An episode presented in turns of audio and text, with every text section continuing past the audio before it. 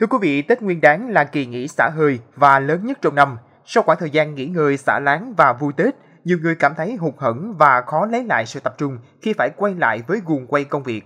Vậy tại sao chúng ta lại bị như vậy và làm thế nào để lấy lại tinh thần làm việc sau Tết? Hãy cùng podcast Báo Tuổi Trẻ tìm hiểu các mẹo sau đây để khởi động một năm mới thật phấn chấn và hiệu quả quý vị nhé.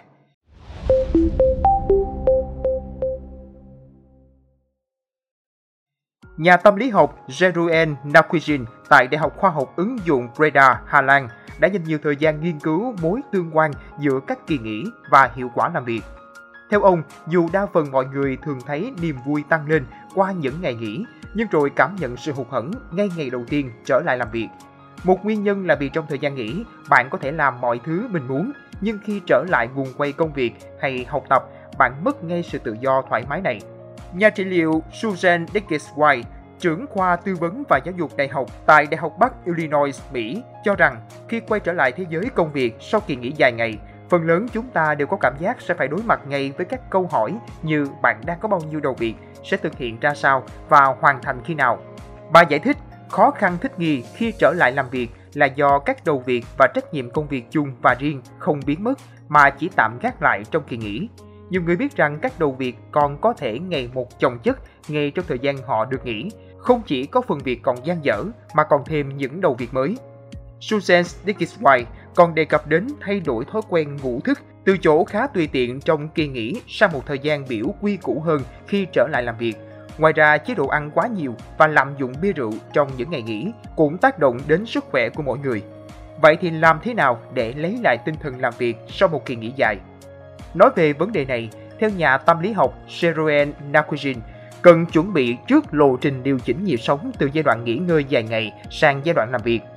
Ở giữa hai giai đoạn này cần có một khoảng trống chuyển tiếp, có thể chỉ là một ngày, nửa ngày hoặc nhiều hơn.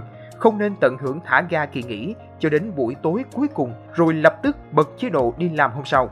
Deadgate White khuyên trong những ngày chuyển tiếp, bạn nên lập danh sách những việc cần làm cho tuần đầu tiên trở lại giữ cho không gian làm việc và sinh hoạt của bạn sạch sẽ và ngăn nắp khi quay trở lại làm việc cũng giúp cho bạn thoải mái hơn.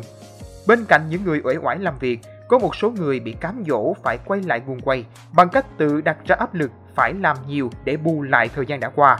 Thế nhưng các nhà khoa học thần kinh tại Đại học Stanford, Mỹ kết luận việc cố gắng thực hiện đa nhiệm có thể tạo ra sự lộn xộn khi não xử lý tác vụ, khiến cho bạn dễ mắc lỗi hoặc làm việc chậm đi. Một lưu ý khác nên tự cho bạn những khoảng thư giãn ngắn trong một ngày làm việc, có thể tận dụng để đi đi lại lại cho giãn gân cốt hoặc thực hành thở sâu. Tập thể dục sau giờ làm việc trong những ngày đầu sau kỳ nghỉ cũng có thể giúp giải tỏa áp lực và lấy lại sự tập trung. Thêm một lưu ý, nếu cảm thấy không ổn, hãy thẳng thắn nói trước với sếp rằng bạn cần thời gian để trở lại nguồn máy công việc như trước. Cây bút chuyên viết du lịch Endeka Okuna chỉ thêm một mẹo là ngay khi kỳ nghỉ kết thúc, hãy bắt đầu lên kế hoạch cho kỳ nghỉ tiếp theo. Cô nói điều duy nhất liên tục có hiệu quả với tôi là đặt một chuyến đi khác càng nhanh càng tốt. Sự hụt hẫng của tôi giảm đi rất nhiều nếu tôi biết mình có điều gì đó khác để mong đợi. Cô cũng khuyên bạn có thể mang theo một món quà từ kỳ nghỉ đến nơi làm việc như thức uống, bánh trái.